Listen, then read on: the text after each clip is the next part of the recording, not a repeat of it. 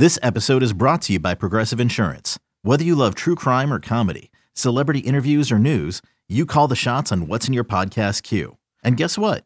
Now you can call them on your auto insurance too with the Name Your Price tool from Progressive. It works just the way it sounds. You tell Progressive how much you want to pay for car insurance, and they'll show you coverage options that fit your budget. Get your quote today at progressive.com to join the over 28 million drivers who trust Progressive. Progressive Casualty Insurance Company and Affiliates. Price and coverage match limited by state law. When you need mealtime inspiration, it's worth shopping Kroger, where you'll find over 30,000 mouthwatering choices that excite your inner foodie. And no matter what tasty choice you make, you'll enjoy our everyday low prices, plus extra ways to save, like digital coupons worth over $600 each week. You can also save up to $1 off per gallon at the pump with fuel points. More savings and more inspiring flavors make shopping Kroger worth it every time. Kroger, fresh for everyone. Fuel restrictions apply. Welcome everyone back to the broadcast. I'm David Woods from Bruin Report Online, the UCLA site on the 24/7 Sports Network, and I am joined on the eve of UCLA's mm, biggest game since hell, I don't know, 1998, uh, by Tracy Pearson. Tracy, how are you? Hey, Dave. Uh, pretty big game tomorrow. Pretty big game. I'm Uh, speaking it- about know, the women's soccer team. Are they? I, don't thinking. Since playing tomorrow? 1998. Yeah. Yeah. I think Um, you're right. Yeah.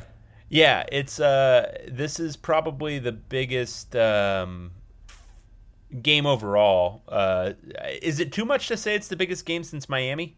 Like is No. that too much to say? No. Um. I mean, top 10 versus top 10 hasn't happened very often in recent UCLA history, even though it should be happening. Um.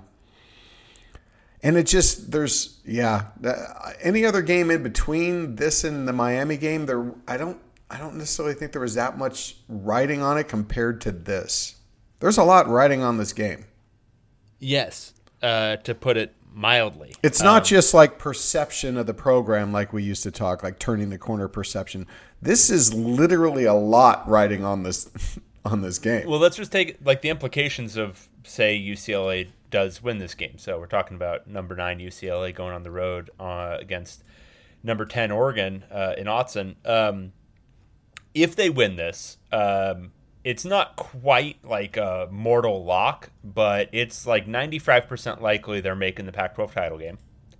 Pretty close. I mean, since they're they're not doing it north and south and just by It, they would have to collapse. It would Uh, they'd have, have to, be like an absolutely insane collapse. Like Yeah. even uh, losing to USC would not do it. Um, It Yeah. would have to be a really crazy collapse. they they need two probably two more losses, right? In the Pac-12. Yeah, I mean, at, yeah, probably it would need to be USC and another. Um, which, if you look at ASU, Stanford, and Arizona, um, it, it it is hard to And find Cal. a loss given what. You And forgot Cal. I, I, I, I did forget Cal, but Cal uh, Cal is very forgettable. They they managed to lose to the worst college football team in history. My heart went out to them.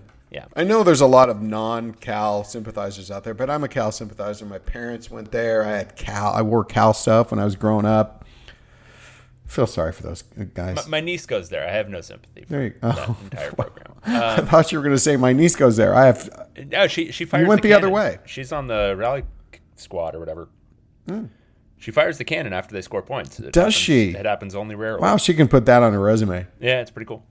Um, so anyway, uh, this uh, a win here um, pretty much makes them a shoe in for the Pac-12 title game. Um, it puts UCLA more than likely um, uh, cements them in the top 10 might depending on results end up in the top six or so after this game which would be their highest ranking in i don't know how long um, just so much uh, the the program would be like certifiably um, very good this year like certifiably yeah yeah that's one of the teams that's talked about for the cfp um, and it wouldn't be like the preseason hot talk that we heard so often for the Jim Mora years. It would be, wow, they've they've played most of the meat of their schedule and they've emerged seven and zero and still in contention. Uh, it would be a a different deal than we've experienced really again since '98. And they would be favored to be 10 and 0 by the time they faced. I mean, I know, everyone gets mad looking ahead, but again, we're not playing the games and we're not the coaches. We're just people reporting on it so we can talk about years in advance and a, and a month in advance. they would be favored to be 10 and 0 going into the USC game. And if you just imagine that 10 and 0, you'd have to anticipate a few more losses among the top 10. Where would they be, Dave? Like 5th? Fourth, Yeah, fifth, think- sixth, something yeah, like that. It, it depends on like obviously a variety of things that could happen, but they they could be top four. I mean, Yeah. they could be in the in the thick of it at that point. Um, you know, TCU this weekend they've got to play Kansas State. They might lose that one. Um, Ole Miss has to play at LSU. That game's a pick 'em. Um, so there's there's some stuff that's that can happen ahead of them, very like just in the next week, that could um, vault them into the top six. What might hold them back is just uh, the kind of weakish schedule, but still 10 and 0 going into that game. You'd have to think top six. Yeah, well, and a weak schedule isn't holding back Michigan, and I, I actually, I think the the weak schedule only hurts you if you start accumulating losses. Um, but at this point, it- it's hard to argue with undefeated, especially with the two wins they've stacked up, and especially with Utah rebounding to at least play a 50-50 game with USC. They pulled out the win, but uh, to rebound to do that um, was, I think, a big bonus for UCLA. That Utah still is. Utah's not a pushover. That was a real win. Yeah. Um, but anyway, this game coming up, um, the the win implications are huge. And then for me, the way I'm thinking about it is the downside of a loss is actually not so bad. Not that bad. Kind of a, so- a bit of a soft landing. Yeah, this is you know we so often talk about um, and maybe this is just our bent, but we're so often talking about lose lose scenarios um, or That's so sad. yeah, this is a big win, or or it could be a catastrophic thing. This is a win-win. Um, I think the only scenario where it's like uh, you know really devastating is if they get just completely smoked off the field. But even then, you'd say, oh, they're six and one. Um, they're not quite the class of the conference, but have you seen any indication that um, USC is significantly better than UCLA this year? Because I haven't. So any probably- indication they wouldn't be 9 and 1 going into the USC game? and that's the thing is that UCLA, um, I think at this point has proven enough, has shown enough that win or loss this weekend, you still know this is a probably going to be a quality team that's going to contend for the Pac-12 title game. Yes. Um, and it'll come down at that point to whether or not they beat USC. But UCLA right now is in still the best position going into tomorrow of any of the Pac 12 teams to make that title game because even a loss doesn't devastate them. Which makes this, I mean, all we're looking for, seriously, our expectations every year is that we just really enjoy the season, whatever that means. Throw up the parameters and what that means. Usually it means at least competing for a Pac 12 championship. So if you could lose a game, but still be in that com- in that competition for the Pac-12 championship throughout the season, what else? What else could you want for when you also have the chance of being ten and zero, and probably facing a nine and one USC team? Yeah, and that's the thing is that um, the, the way UCLA has played to this point has ensured that that rivalry game on November 19th, my birthday, uh, that, that thing's going to And have Jim Mora's birthday. and Jim Mora's birthday, and the day he was fired, sadly. Wow, that's a Uh, day. Yeah, That's a tough big one. day. Tough one, big one. Uh, that game is going to have implications uh, unless unless both teams somehow like oddly collapsed, like USC loses to Arizona next week, and you know UCLA finds a way to lose to Stanford at home. Uh, both of these teams are going to go into that game with one loss each, probably. Like that's probably the most probable outcome at this point Yeah, is that they're each one loss teams. They're each at minimum bordering on the top ten. Um, that that'll be the biggest UCLA USC game in quite a long time, and it'll more than likely be for a berth in the Pac-12 title game. Okay, but and everyone's listening and saying, "Why are you guys talking about the USC game? Let's talk about the Oregon game." And you've done an amazing analysis. Everyone, go read that game uh, preview. Incredible. One thing I want to talk about is where I think there are obvious. You know, uh, the teams are pretty well matched. Um, there are some little nooks and crannies of advantages and disadvantages. And the one that kind of, I don't even know if this is a nook or a cranny or bigger. Uh, the one that kind of jumps out at me is the matchup between Chip Kelly as offensive coordinator and our friend Josh Lupon To- as the Tosh. Oh, sorry, Tosh, Josh, Tosh. I, I blocked him out of my mind for Yeah, so yeah. many years, and he keeps. He's like Steve Lavin. He Mm-hmm. keeps coming back, right? Um, Tosh Lupoy, who is the defensive coordinator at Oregon, that matchup, that that chess match of wits. There is no way he's actually coordinating that defense. There's no way. It, it's But have you watched Oregon? Lanning is not setting the defense. He's too busy doing other stuff. He's Yeah, he's not calling the defense. There's no way. regardless, uh, their defense is bad. Um, and that's why we think it's Tosh. yeah, it's probably Tosh Lupoy. Um, but the thing is, Lanning is like he he was the real DC for like a year at Georgia, and even then he's working for Kirby Smart. Um, I, I don't know.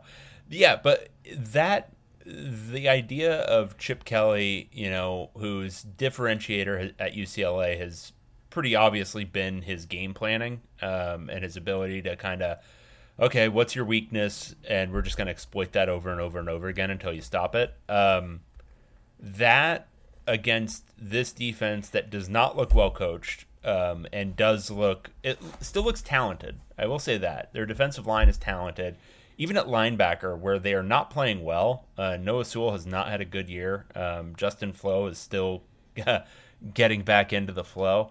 Um, Oh. yeah, you like that? Yeah, Um, no, but yeah, but I like, liked it. They're they're you know they're not diagnosing things well. They're not they're over pursuing a lot. You can still see the talent, but they're just really not coached well, and that is a great matchup for a UCLA offense under Chip Kelly. Um, anytime you're facing off with a defense that just isn't coached well, that isn't schemed well, that doesn't game plan well, um, you know Chip Kelly's going to be in uh, in in hog heaven. And uh, that's the way that these two programs are, in my opinion, are really different. Lanning went for recruiters when he hired his assistant uh, staff. Um, um, Chip Kelly didn't really. He, you would say he went more for the coaches, uh, the coaching angle on the coaches. Uh, I mean, we're very familiar with some guys on that staff, old friends of ours, um, who were good recruiters. Um, Tosh Lupoy was considered, at one point, wasn't he winning awards as the best recruiting assistant coach in the country? I think. Oh yeah, Yeah. Um, so it will be, uh, as you said, they have an advantage over talent. Um, they haven't had enough time really to recruit the talent that's on the team. Uh, that was mostly Mario Cristobal, but I mean they did get a lot of transfers. Um, but it is kind of a clash of two different philosophies. It's Chip Kelly, where coaching comes first, you'd say over recruiting, and then Oregon, where recruiting comes first. Would you say that's kind of accurate? Yeah, I would. Um, I think if you if you know to nutshell it, uh, Oregon has been built like um, I don't know how you might have foreseen UCLA being built under Jim Mora if he hadn't quite imploded so much. Like, and I'm I'm not just talking about Lanning. I'm talking about the continuation from Taggart to Cristobal to now, where it has been very focused on talent acquisition, recruiting like an SEC program, recruiting nationally. Um, and that's been the focus. I don't think they had a decided um, schematic advantage at any point under the Cristobal regime. Um, that offense was often brutal to watch, um, and you just need to look at what Justin Herbert does in the NFL to realize that he was kind of squandered at Oregon. Um, so you know, I, I think that defense.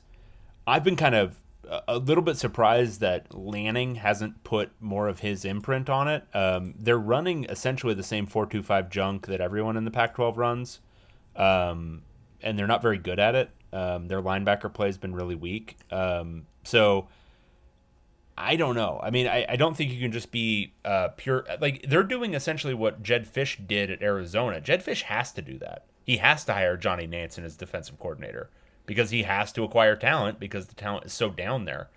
I think this was the opportunity for Oregon to hire some really good coaches, and because they already have Oregon's going to recruit well anyway.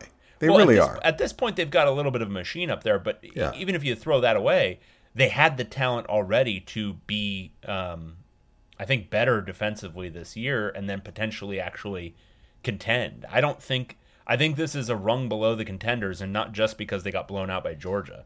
Um, they just don't. They don't have the defense this year. um, to do it. And given where their talent level is, I mean, that's a top 10 talented team. Um, they should With be the- better all that offensively than they alliteration. are. Yeah. So that's my, and I don't know it nearly as as in depth as you. That's my really interesting element of this game that I'm going to be watching for. What would you say are a couple more for you? Um, I want to see how well they do containing Bo Nix. Um, and I don't mean like oh stopping him from getting his numbers. I mean literally containing him to the pocket, um, forcing him to be a pocket passer, and not allowing him to leak out.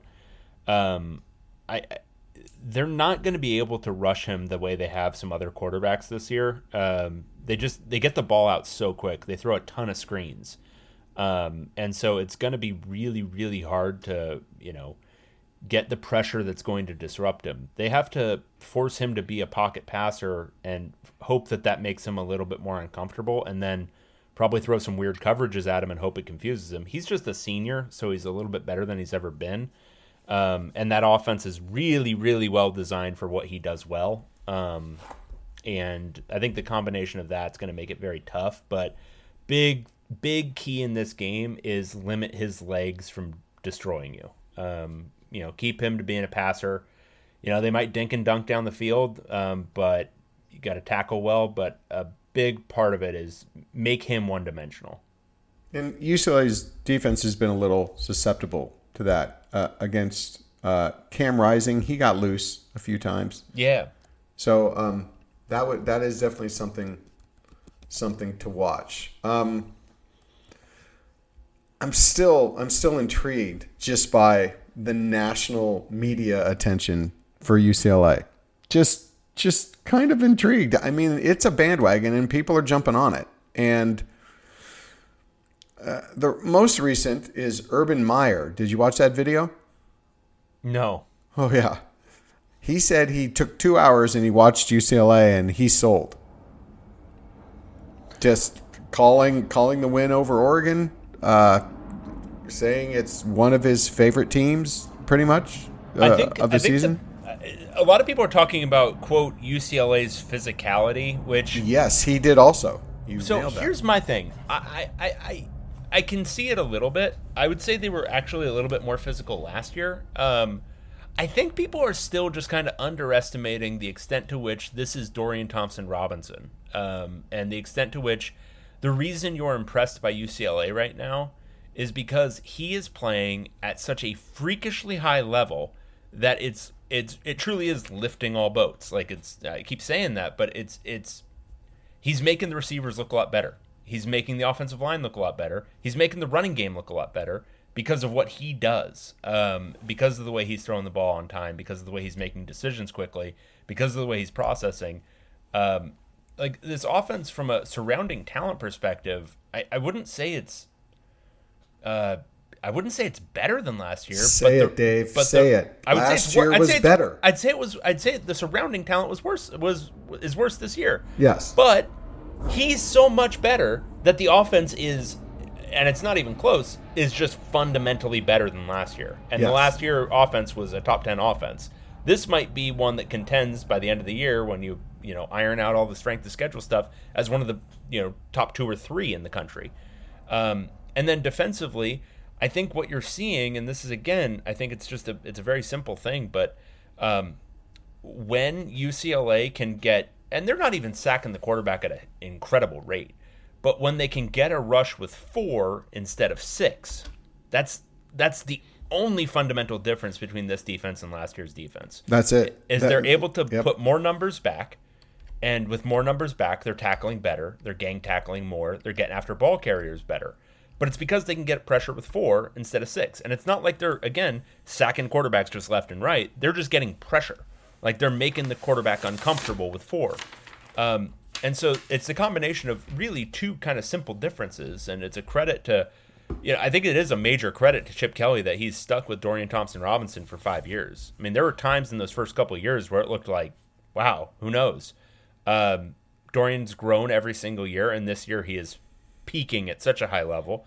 And then what they did in the transfer portal at the edge position is reaping huge dividends defensively. Um, you know, it, getting Latu, getting the Murphy twins, um, that those were huge acquisitions um, that have made it so that, that entire back seven can play a little bit freer and uh, tackle well back there, and they can play a lot more zone. Um, but the end result, I, I, I, think, you know, people are talking up UCLA, and they should. But I think they're focusing on some weird stuff. Like it's it's like they didn't see UCLA last year or whatever. But that's it exactly. They it's Dorian Thompson Robinson on offense is the fundamental difference. He is he is playing crazy and also, I would say Chip Kelly streamlined things. Uh, the offense is a lot more just pure uh, 11 personnel spread. Like they're not mixing and matching nearly as much as they've done in years past, which is, I think, it fits him a lot better, um, which we've said for a while. And then defensively, it's that pass rush. Those two things. Yeah, that's it exactly. That's what I was going to say. Um, but what's so interesting about it is the national media. Let's take like Urban Meyer, he watches UCLA for two hours. That's what he said. He watched clips. And I think like Joel Klatt has watched some too. And they're coming at it. I mean, did anyone, did those guys even watch any tape of UCLA last year at all? Or for the last several years? Probably not. This is probably the first tape you've watched of UCLA in years. So they're coming in with fresh eyes. There's no, there's no uh, BBS in, in their brains. So they're looking at it fresh and saying, like you said, well, uh, Dorian Thompson Robinson is so good. He's lifting them all up. Look at that offensive line. They're doing really, they're playing so well. Uh, they're getting so much pressure on the quarterback, which is helping. They don't understand where that came from and what we all were used to seeing. And while we're all just still waiting for it not to happen suddenly, right? Yeah. Um, and I'm a little paranoid about coming off that Utah game where in the second half I thought Utah contained UCLA's pressure uh, a bit better. They made some adjustments. Uh, but I find it really fun to listen to. Very interesting that people are coming away without any prior history of having watched UCLA even last year and their impression of both. And a lot of them are saying not only offensively, of course, but they're so impressed with UCLA's defense, which maybe I've just got a brain a BBS brain fog. I'm I'm not that much. I no. still see vulnerabilities where these people who don't have have have had no BBS virus in their bloodstream are don't see it like I think you and I do. Yeah, well, and I think it's hard to be super impressed by um, what is obviously a bend but don't break defense that um, still allows quite a bit of scoring. Uh, because I think that's the it's the missing piece. I've cited a bunch this week, but their red zone defense is really bad. Um, they've they've allowed touchdowns, I think, on 12 of 17 red zone possessions. Uh, that's really bad. Now, the fact that teams have only had 17 red zone possessions is pretty good. Um, that means that they are stopping teams um, because they're forcing long drives, and eventually, you force a mediocre offense into a long drive, they're going to make a mistake, either a fumble or they'll miss pass or whatever. You know, these things happen. It's the idea behind a bend but don't break defense. Eventually, if you force them to do enough plays, they're going to make a mistake, or you're going to tackle them well enough that eventually you're going to force a fumble.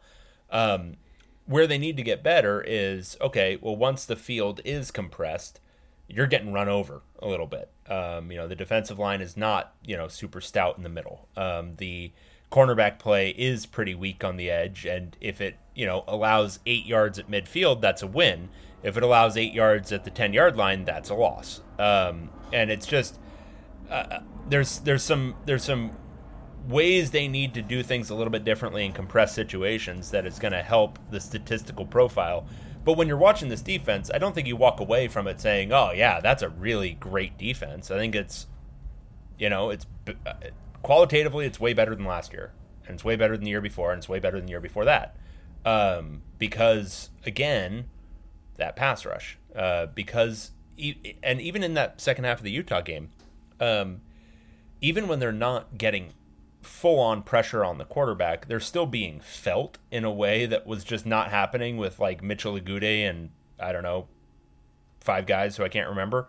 Um, it's it, it's it's happening where you know Latu is creating you know something to think about even for uh, the quarterback. Um, the Murphy twins are drawing some holding flags. Um, these things are happening at a higher rate than they were previously, which also helps to disrupt an offense. Um, so I guess my point is no, I, I, don't walk away from this defense and say, oh man, UCLA's got a lot of dudes. I can't believe how physical that defense is. I walk away from it saying, you know, they they they figured out some of their issues in the offseason. They acquired some guys to help correct those issues.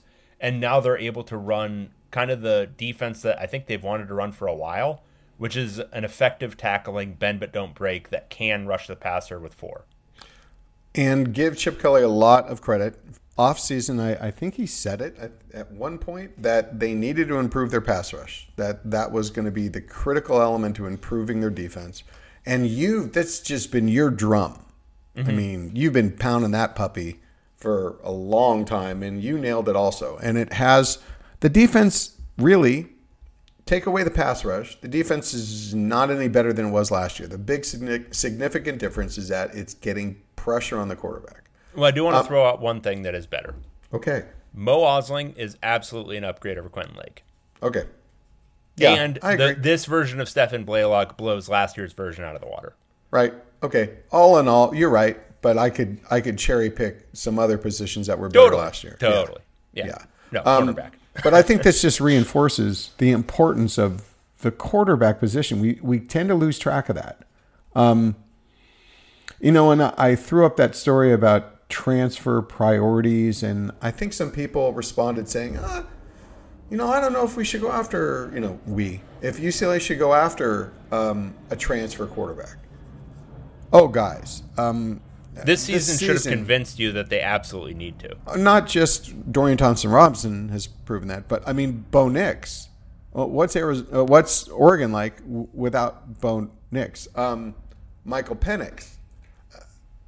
These teams seriously are being lifted up by their quarterback play, by their experienced, talented but experienced quarterback play. So given UCLA's opportunity in the transfer portal, having potentially a Heisman Trophy candidate at its quarterback position, you go out and find a quarterback. Uh, you, you, it's it would be a dereliction of duty because there are certain times you just have to take advantage of the situation, and this this is it here. Um, so yeah, that's that's just so big. It just we all know it. I mean, if we were trying to explain football to a bunch of aliens, we would say quarterback's so important, but we tend to forget and get off track. Dang, it's so it's so important. That's why we've always been so critical of Chip Kelly's quarterback recruiting since he's been there, for one thing. Um, so yeah, but man, uh, it is amazing if you listen. If you guys haven't, go out and listen to some media. I might put up another story that sends you in the right direction to listen to a few more um, accolades of uh, about UCLA, but it's very fun. Um, so yeah, um, if uh, one other thing when we're talking about recruiting, uh, UCLA offered a couple of guys this week, a couple of three-star big guys. Um, both, well, one is a two-way. They're both kind of two-way players, but one is a two-way player. Uh, the other is has really more or less, uh, probably more uh, a defensive lineman. So we're talking about. Here we go. Tavake Tu'ikolovatu. That's pretty good. And Julie, I know you got that, and then Julian Lee. Julian Lee's a little bit easier. Yeah, Julian Lee's a lot easier. And I watched. I've watched as much tape as is available on these two. Um, they're okay.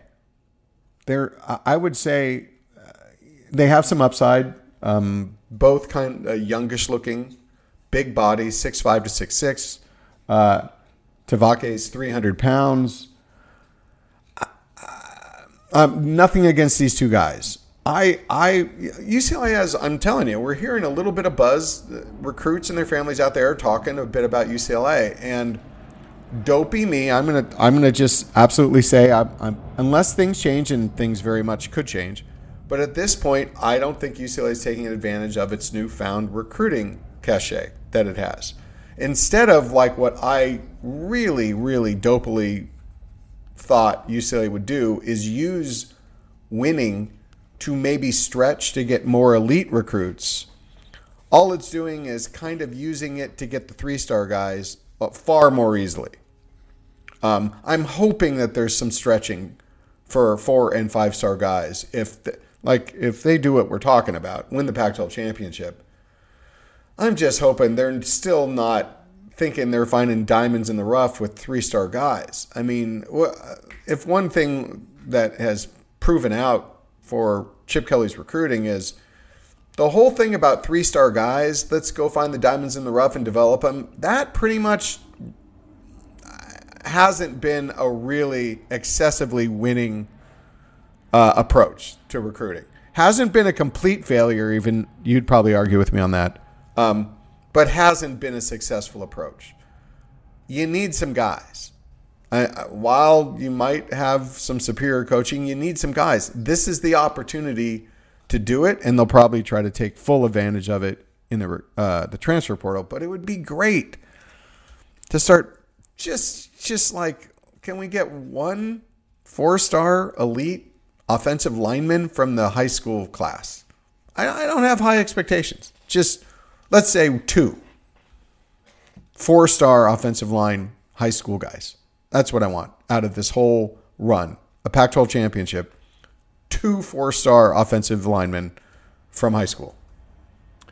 Yeah, and I think uh, the odds of that at this point in this cycle seem very. Um, unless you're flipping someone. Yeah, they seem pretty slim unless you're flipping somebody. Um, I think, you know, attacking the transfer portal um, in this class is going to have to be the case no matter what if they want to uh, in any way sustain this level of success, or I shouldn't say sustain this level of success, not have too much backsliding next year. Because again, without Dorian Thompson Robinson playing this way, you they wouldn't be six and zero oh right now. Um, so depending on what you can get at quarterback, but looking at next year, um, it's going to have to be built to some significant extent through the transfer portal, but if if the goal at any point is to build something that's sustainable, that cyclically you're not going to have you know major downturns year to year, um, you got to start reloading the high school ranks a little bit, um, just because you need development within the program, um, and you need to make sure that um, if you don't hit 100% on your transfers, that you have something in the program to you know make up the lack, um, and the last couple of high school classes, they're just small, very small. And, um, and there's a little bit of a lag between success and then seeing it translated into recruiting. Uh, totally. Uh, I, I, mean, usually you, you, you see an immediate, you get kind of an immediate bump. Um, you see some improvement in that year when you were successful in that recruiting cycle, but you especially see it the next recruiting cycle. So I'm leaving it open. I'm not just going to say this cycle. From producers Matt Damon and Ben Affleck, explore how art and music sustained hope during the siege of Sarajevo, thanks in part to humanitarians and the band U2. Kiss the Future, new documentary now streaming exclusively on Paramount Plus. Go to Paramount Plus to try it free. Terms apply. I can't keep talking about recruiting right now. Uh, I want to though. No, I want to. I'm just going to say one more thing. If they get two four-star offensive linemen out of the high school 2024 class, that will satisfy it. Okay. Go ahead. Sorry, Dave. Sorry, sorry to regress. You know, our guys like to talk about recruiting. Not today. I, I guarantee all the time. nobody I, nobody wants to the, hear. Nobody wants to hear right now. Uh, UCLA is only recruiting three stars. No, no, no, no. Hey, no. we got to keep our feet on the ground while we keep reaching for the star. Yeah, I, I get it, Casey. Um, all right. Well, Oregon is tomorrow, and that's the most important thing. Eye on the prize, Tracy. Um, so uh, what you're saying is we're absolutely not talking about basketball on this podcast. I mean, we probably should. Right? Okay, a little bit. Okay. No? Do you that's not. Is that eyes? That's eyes. Partially that's, off the prize. I don't think eyes are ever off the prize when you're talking about UCLA basketball, no, okay. baby. Okay. Except when Steve Alford is the coach. Then um, that was a really dark time for this show, like 2016. No, for the 20, site. Yeah, 2017. There's a cloud over the site. yeah. hey, one thing, one thing though. Um, if you are planning on uh, maybe thinking about if UCLA uh, beats Oregon and you want to go to the Pac 12 championship game, that's this uh, December 2nd at Allegiant Stadium in Las Vegas, you should think about making reservations because the prices for hotel rooms are already astronomical. There are a few little deals you can find. I'm just pointing this out to y'all because you're going to, if you decide you're going to go, it's going to get probably, I would say, worse if UCLA beats Oregon. So there's that little thing. And I've heard USC tickets are not cheap right now. Yeah, that one's going to be an interesting one. Um, you know, whether whether whether there is significant tarp removal, whether there's no tarp removal, uh, going to be an interesting one. Um, but yeah, both of these both of these games, they're they're uh, you know, it's like it's like uh, you know the LA teams are good or something, and so it's like driving distance for a lot of people to go to Vegas. Interesting. Interesting. Interesting. A lot of potentially really fun road trips. Yeah. A lot to Vegas, in fact. Oh yeah. So and then uh, the other thing I would say about this game, uh, just one last thing to leave people with. Um, field position has been a huge advantage for UCLA this year, and not really the case for Oregon. Their return game's been pretty weak. Um, they don't they don't hit touchbacks at the rate that UCLA does, and their their special teams coverage has been leaky this year. It hasn't yet resulted in a touchdown for another team, but leaky enough that the combination, what we've seen from uh, Kazmeir Allen um, and their coverage being pretty leaky, uh, I wouldn't be surprised if he took a couple back for pretty long ones. I won't say a touchdown, but um, you know he, he might be doing his regular getting to midfield thing. If he gets a big return, you're going to look like a prophetic genius. I'm just saying. I, I noticed, And there's there's all, it's all upside because if not, no one will remember it. If if something does happen, people will remember you. They should. They should. Well, I mean, I'm not really calling like something out of the dark. I mean, he's one of the best return guys in uh, probably college football at this point, um, from a kickoff return standpoint. And Oregon is not quite as leaky as Utah was. Utah was really bad, uh, but Oregon's not great.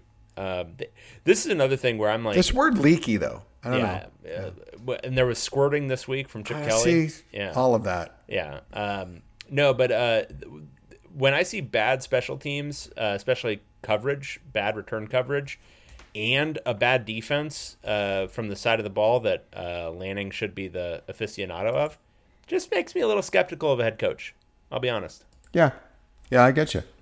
So, let's talk a little bit. That was your last thing about football. My That, transition, That was my last little thing on football. great transition to basketball. Then, Is there something leaky going on? excuse me, I'll be right back. no, um, we I started to try to look at what other schools had had top ten football and basketball at the same time in any given week in the AP, and then my my head literally exploded. And Oh wow. Yeah, yeah. What are you What I- are you speaking through right now? Yeah, no, I'm I'm functioning. I mean, my screen's kind of messy and stuff, Yeah, yeah. but um, suffice it to say, in the last several years, three to four years, UCLA is only a, a handful of schools that has a top ten football and basketball program in the same week. Like Michigan did it quite often. Um, probably the second most. Who do you think?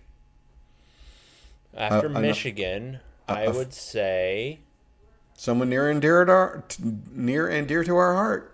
Is it is it is it Oregon? It would be Oregon. Um, and then you got your Ohio States, uh, Alabama. Remember they had that basketball team there. Yeah. right? Uh, And Florida in the aughts would have had Florida, a couple of weeks. Yeah. Yep. Uh, Wisconsin snuck in once.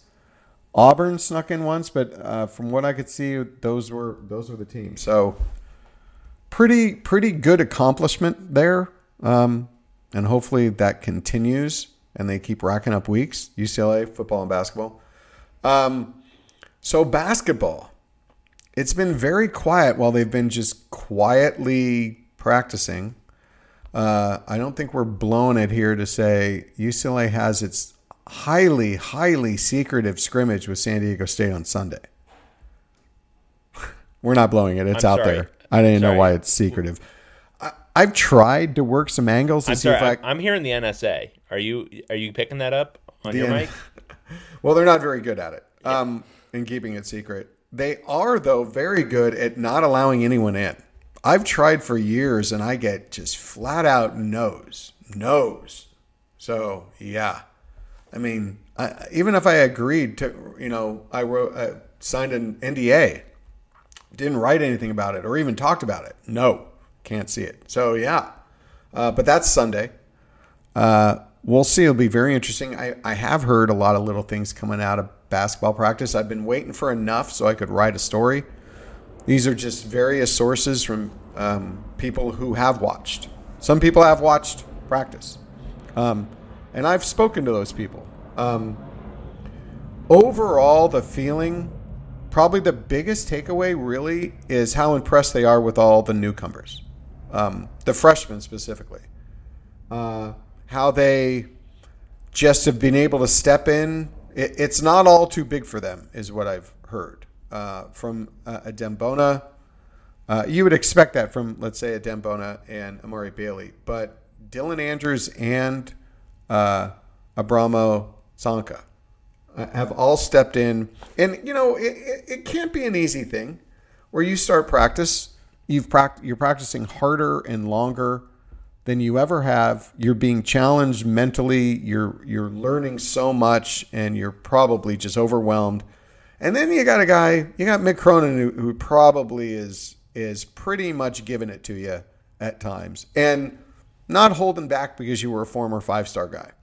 Um, from what I've heard, they've uh, just uh, taken it like veterans. Um, along those same lines, probably the one of the best takeaways is probably Adem Bona. Just uh, various sources have told me they've just been knocked out by watching him in practice. Not greatly skilled. Um, probably about six nine. Uh, well built, two thirty, let's say. Uh, yes, a freak of an athlete, gets up and down and runs, blocks shots, can move his feet on defense but it's it's like I've talked to a few people and no one can really grasp the impact of a Dem Dembona. Just it's all of that what I just said, but it's also his energy, his motor, his attitude, his his being a a, a, a teammate, being a guy who will take instruction, who can get yelled at and just smiles and just keeps going. Um, that's been the most impressive thing. There have been a lot of. I saw some preseason picks like the I can't think. I think it was a bunch of ESPN guys that were picking freshman of the year in the Pac-12, and they all picked Amari Bailey. From what I've heard, Amari Bailey's done really well, uh, but from what I've heard, Adem Bona would be the guy. Um, uh, Amari Bailey has looked very good. Uh, uh, not as great a shooter as people uh, might have thought, but very strong on the ball. Really hard to defend once he gets a step on you, and a really good facilitator. Great passer. Um, so they've been impressed with him. And then Dylan Andrews has, from what I've heard, has really been. I mean, we heard Mick Cronin talk about him. Um, but I've heard a number of other people have also raved. And it's not just his speed of bringing the ball up, but his, his toughness, uh, his skills, how advanced he is skill wise, that he's building, he's already built um, a chemistry uh, with the Dembona. He's throwing up those alley oops, and Dem's just throwing them down from just about any spot he catches them. Um, so that's been very impressive. And, and Canka has, you know, seamlessly made the transition to this. Uh, possibly a little bit better offensively, but really thin. Still needs to get still needs to get thicker. Like I've heard when he tries to guard Jaime Jaquez. I mean, Jaquez uh, could do whatever he wanted offensively. I mean, he'd body up on people and pretty much beat them around. From what I've heard, he is now like looks more of a man now than he did even last season. And Canka trying to defend that. It's just not fair. And then rave reviews about uh, Tiger Campbell. Uh, Jaylen Clark's been steady, has been improved.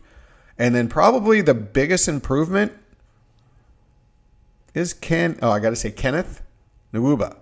Uh, that he Call, will call him whatever you're comfortable with, Tracy. he will be able to overthinking supply 10 to 13 14 minutes a game um, that he's slimmed down physically he's in great shape um, he's always been a good defender he's gotten better there but offensively he might be able to bring something the, the problem when he was on the floor before he was just not an offensive threat at all so defenses could could kind of adapt I'm hearing that he is now. He if he catches the ball, he is a, a little bit. He's got kind of a developed a little bit of an offensive game. So uh, people have told me he he could be the most improved player on the team. So a lot to be very very excited about. Um, I thought they were a little overrated preseason last year when they were ranked randomly one or two um, and that was probably all because of Johnny Juzang. And now they're not getting. Now I think they might be a little bit underrated because they feel there's no Johnny. The people who are doing the rankings, there's no Johnny Juzang. Uh, but I, I think they'll be better without Juzang. I think they'll be a better team this year. They might start off a little slower. They got a lot of young guys that who have to learn the ropes. Um, but man, a, a, lot of people have come away who uh, guys who are not UCLA people who have watched practice who are very objective, who have been impressed, very impressed.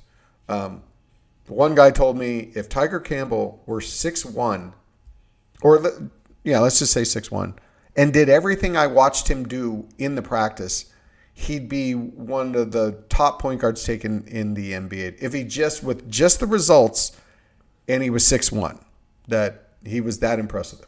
So yeah, yeah excitement, exciting times. That is very exciting times. What better? What, what better times? Got got Oregon tomorrow. You got top, uh, whatever, ten-ish UCLA going into the men's basketball season. I agree with you. I think they're probably a little underrated.